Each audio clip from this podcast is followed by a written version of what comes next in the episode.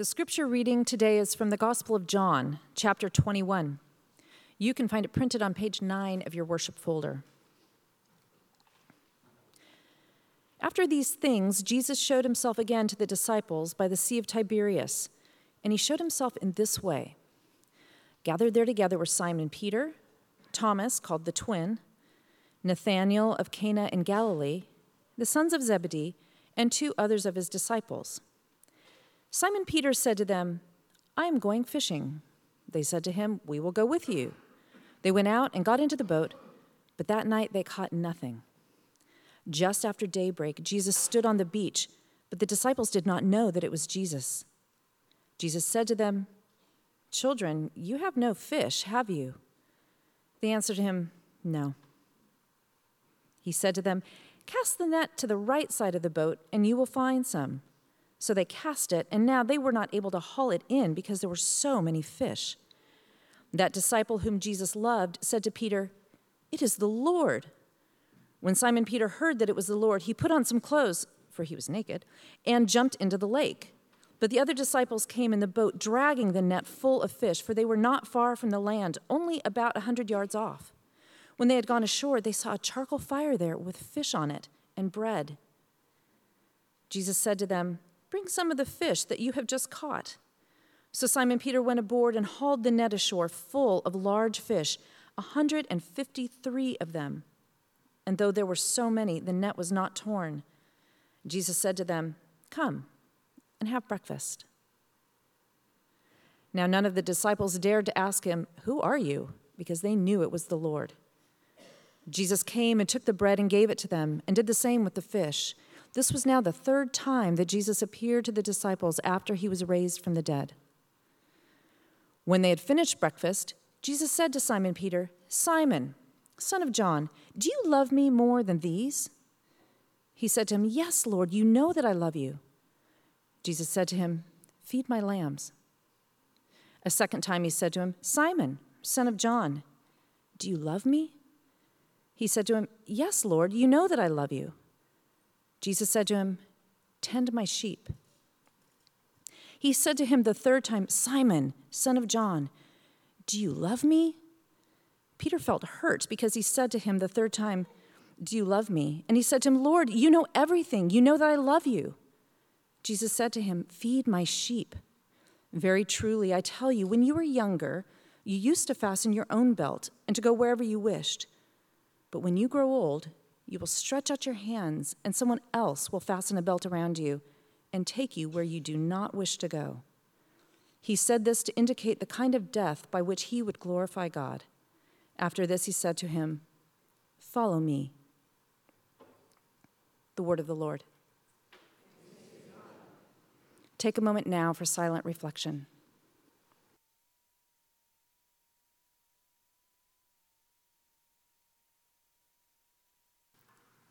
Gracious God, Holy Father, Holy Mother, loving and nurturing us back to health, we pray that your healing ministry would be with us today.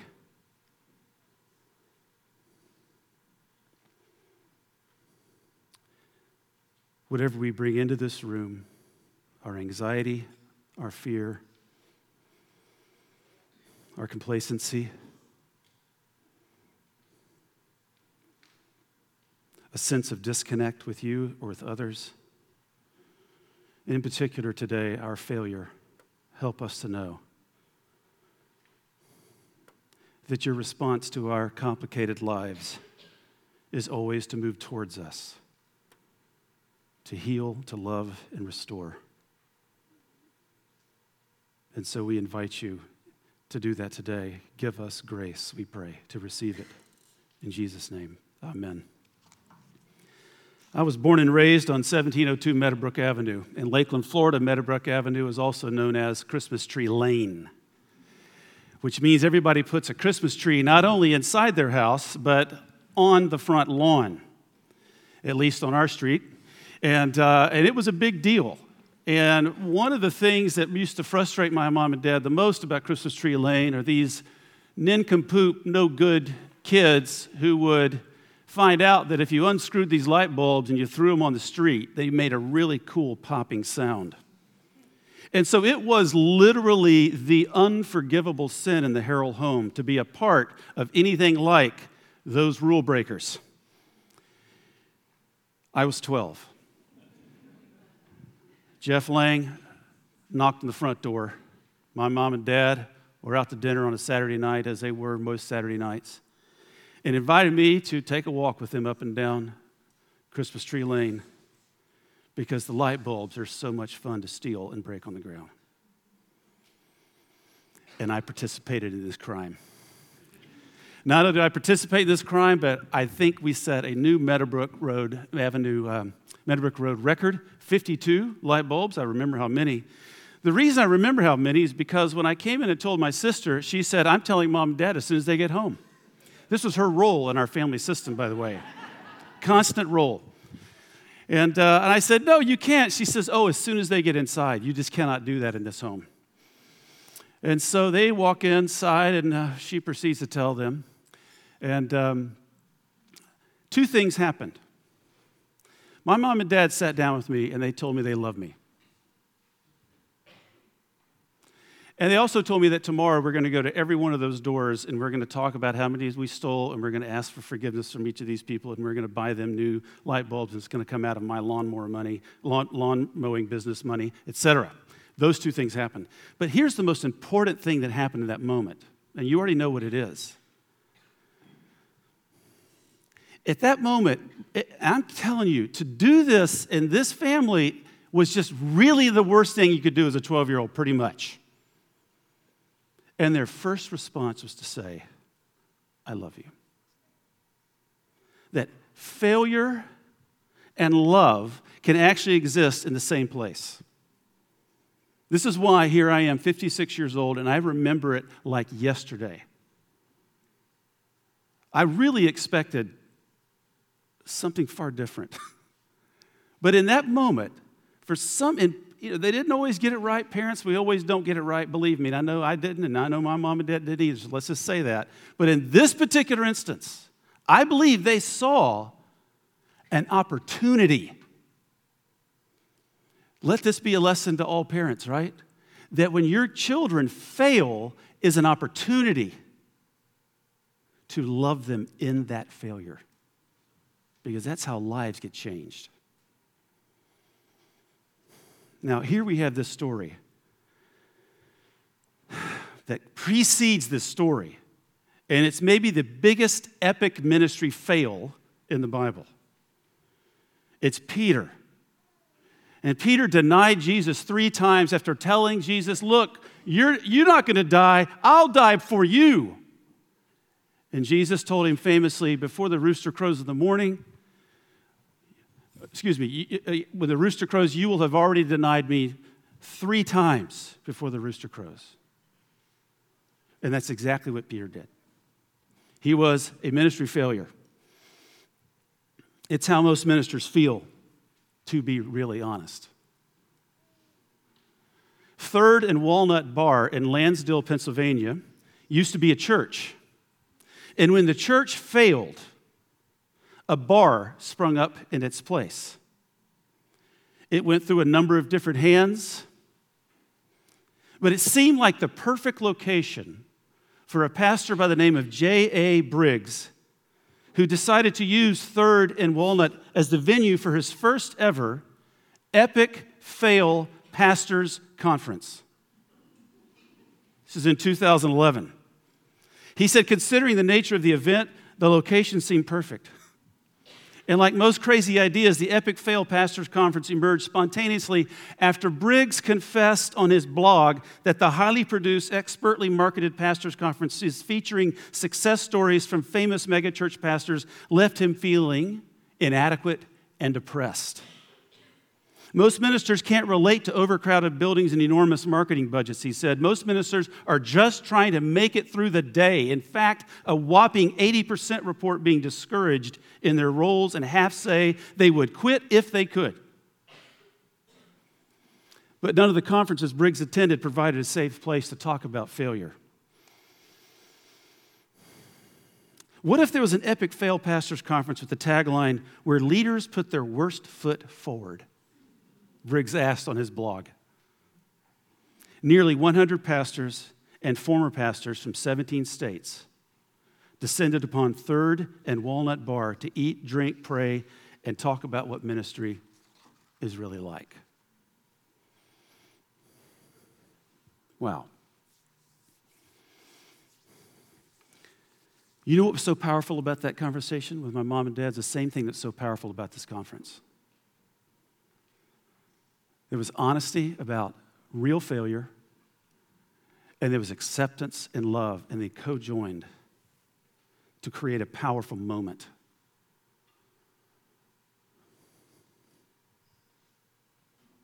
How does God, how does God show up in the midst of our failures? If we're going to be talking about friendship with God, what does God do when we fail at being the friend of Jesus? How does God show up in our lives in those moments? And I think this story is so critical for us to use in some ways as a paradigm. And it involves three C's. I hate to be alliterating, that's kind of annoying for me, but I'm going to do it. Three C's community, compassion, and commission. First, community. Here we are two weeks later after this epic fail by Peter, and they're in this boat and they're fishing. And I got to believe a couple things are going on in this boat. First, they're reflecting, they're talking about what they've just been through what they'd been through for not just the last couple of weeks, the crucifixion and then the supposed resurrection of Jesus and the confusion of that and what's going on with that and trying to process that, but just the whole three year experience. I got to believe they're talking about, okay, you know, I think I did really well and I didn't respond well here. And then it comes to Peter and he's kind of like saying, I'm not saying a word. I'm like, yeah, Peter, that was a rough moment. How did I do? When should I have said something and not said? Do I feel guilty about it? What's going on with me? But also, if you put yourself in that boat, I think you're also talking about three people, a number of people who were scared. They were in danger. They were connected to the person who had been murdered by the empire. Their reputations were with that person on that cross. And they've got to be feeling like they're in danger as well. And so, what you have is you have this moment where it should be a moment that we always have and always know, but because of the potential persecution they are under, they're beginning to see something that becomes crystal clear. They needed each other for survival. The intensity of their community was so intense because of this.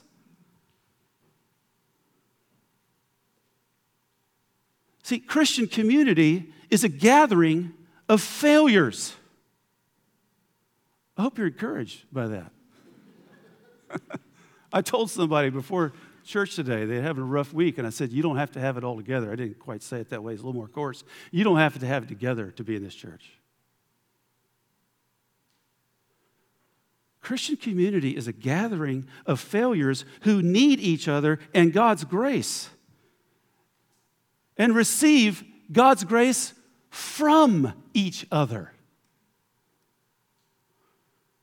Maybe that's a new branding moment for our church. Maybe when you open up the website, the first thing you see is failing miserably at following Jesus. No? Okay. All right. But we especially need community in the midst of our failures. We need other people to convince us that God still loves us. We do. See, their community is intense, not because it's homogenous, not because they all look alike or they all have the exact same opinion about everything, and not because they've just found their people and their age and they look like them and you spend the same kind of money, et cetera, et cetera. No, their intensity is found in the diversity of failures who are struggling to get by from all walks of life. And so the question might be this for you right now on this particular point. Are you right now, is, are your failures crushing you instead of potentially teaching you because you have isolated yourself in your own Christian journey? or faith development. This is why the work of our community group leaders and their hosts and others who help pull it off each week are so vital. Creating a space for people to come together and be honest and not have to have it all together. It's transformative. You need others in your life who know Jesus in order for you to know Jesus the way you need to know Jesus. So, the first thing that God comes to us in community. Second thing, God comes to us on our failures in compassion. Because we see what happens now in, the, uh, in verses 4 to 6. Because Jesus has called them to the, to the side. After they've gone fishing, Jesus shows up after daybreak. Jesus stood on the beach, but the disciples did not know that it was Jesus. Jesus said to them, Children, you have no fish, have you? They answered, No. He said to them, Cast the net to the right side of the boat, and you will find some. So they cast it, and now they're not able to haul in the fish because there were so many. Now, if you're a familiar reader of the Bible at all, you may, you may be thinking, wait a second, doesn't this happen somewhere else in the Bible? And it actually does. Much earlier in Jesus' ministry, this same dynamic is going on. We have fishermen who are not able to bring in any fish. Jesus says, Cast your nets over here or there. A massive haul is brought in. The first time this happened, you know what Peter did? The first time it happened, Peter got on his knees and says, Depart from me. Depart from me. I'm a, I'm a, I'm an, I'm a sinner. And in that moment, I believe G- Peter is like, wait a second, I am in the presence of the divine. And I will humble myself right now. Then here we are, let's say three years later. Same dynamic takes place. And what does Peter do? Peter, the one who had the most famous fail of anybody in this boat, Peter jumps into the water and swims toward the person he had failed. Think about that. Are you the kind of person that people move towards when they fail? What's going on with that? I think in the first instance, Peter was able to say, Jesus is divine. But in this second instance, Peter feels known and loved and seen as a loved failure. And he moves towards Jesus because he has actually been really convinced that he will find grace. Grace. Now, here's my question What voice do you hear in the midst of your failure? What voice do you hear in the midst of your failure? Because it's a real good chance that that voice is running your life in one way or another all the time. Is pushing you, is exhausting you.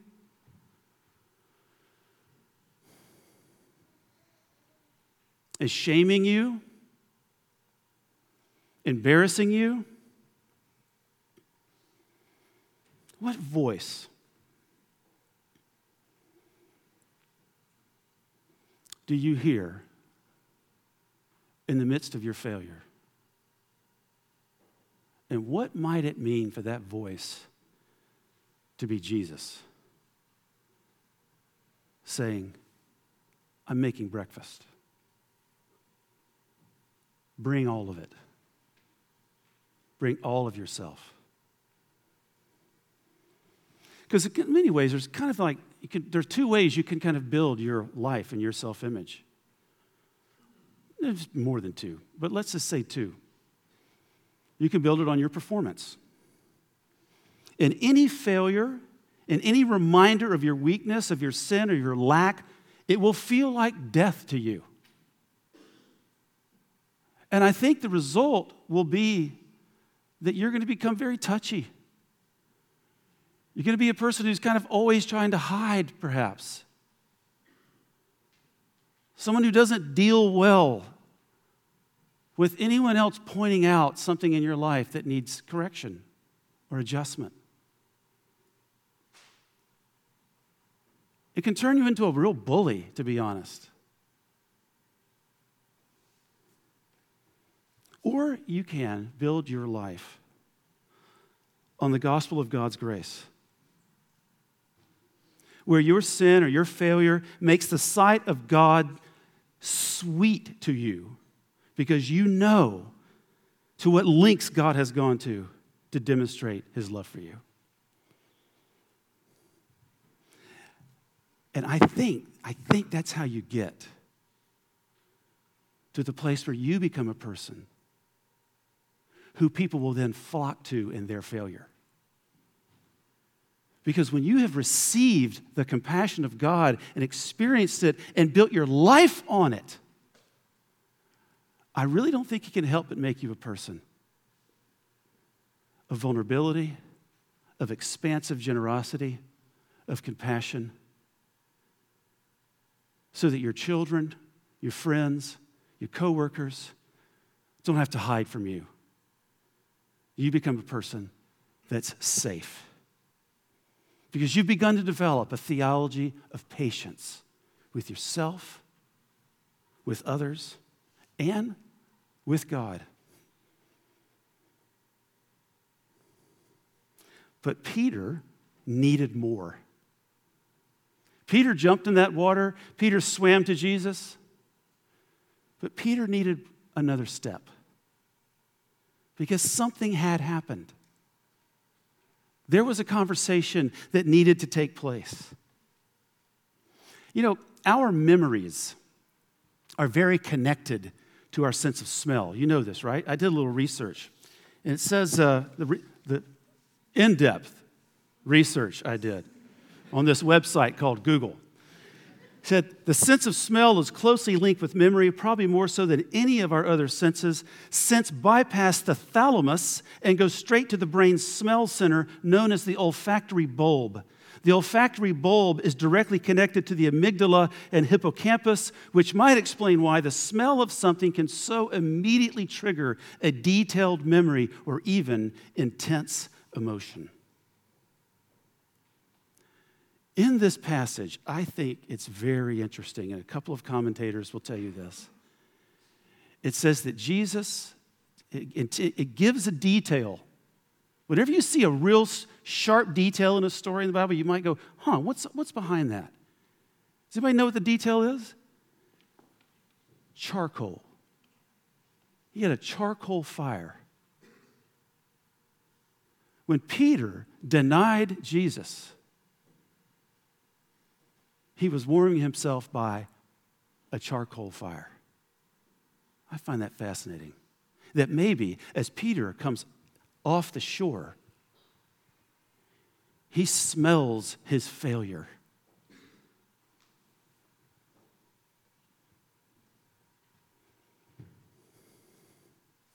And there's Jesus making breakfast. But Jesus wants to go deeper with Peter. And so he does something that may look like mean Jesus, right? Like overkill Jesus. He asked Peter, How many times? Three. How many times did Peter deny Jesus? Three. Do you love me? Do you love me? Do you love me? Because Jesus is not just after a warm moment, he is after a rehabilitated moment. He is after Peter's transformation. To face the failure head on and to see that the way is through it. Our friends in recovery have so much to teach us about all of this. And each time I talk with one, I, I get this incredible sense of authenticity about how things have to be named, the exact nature of our wrongs in order for freedom and liberation to take place. I believe Jesus knows this. And Peter repeating the answer, Yes, I love you in my misery. I love you in my failure, in my shame. What might Peter have been thinking? I wanted to love you in my success. I wanted to love you in my heroicism. I wanted to love you by getting it all right. But I'm here to tell you I love you in my denial. And by doing this, I believe Jesus is opening up Peter's capacity for love. I mean, is it good news to you today to hear that your imperfect love for God, for others, is still love. Flawed people loving one another in a flawed way still transforms lives. Jesus is for anybody who desperately needs to know that you can love someone in your failure, in your, superfi- in your imperfection, in your denial, which would be all of us, and that God can and will use this kind of honest and real and imperfect love. But there's, there's one more step further with Peter. And this really sounds like, okay, Jesus, why did you tell him this? He goes on to tell Peter, Peter, your future is going to be that you are going to be following me to the cross.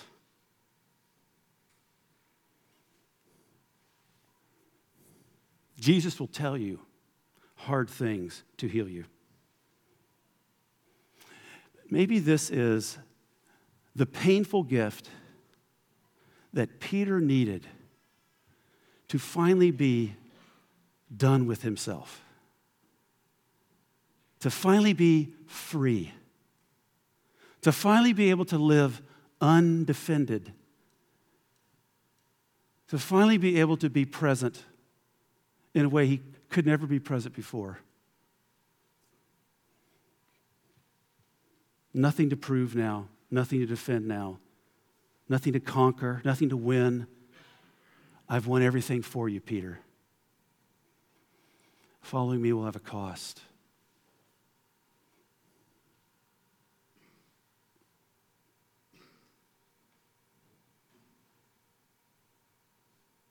At that pastor's conference, J.R. Briggs wrote a book about it called Fail Finding Hope and Grace in the Midst of Ministry Failure.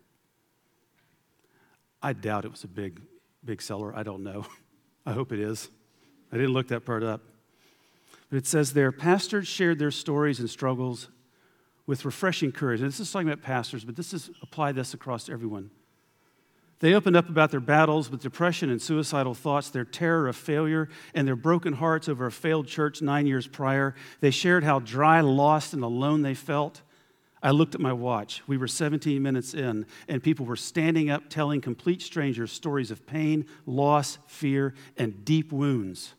There were no superstars, no impressive videos, no green rooms, and no lanyards.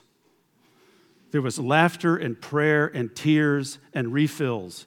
It was, as one retired pastor put it, a kiss from God on our bruises.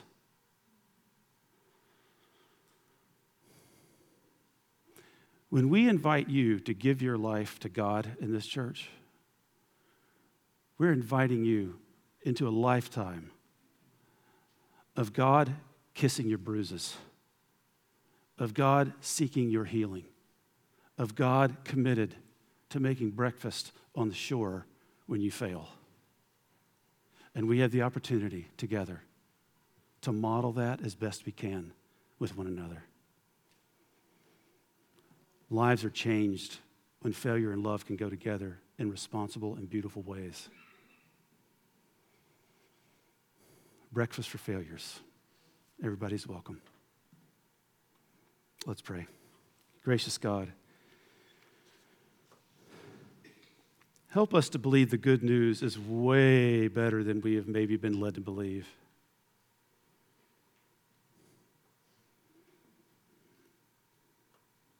Help us to believe that you are always longing to be gracious to us and doing so.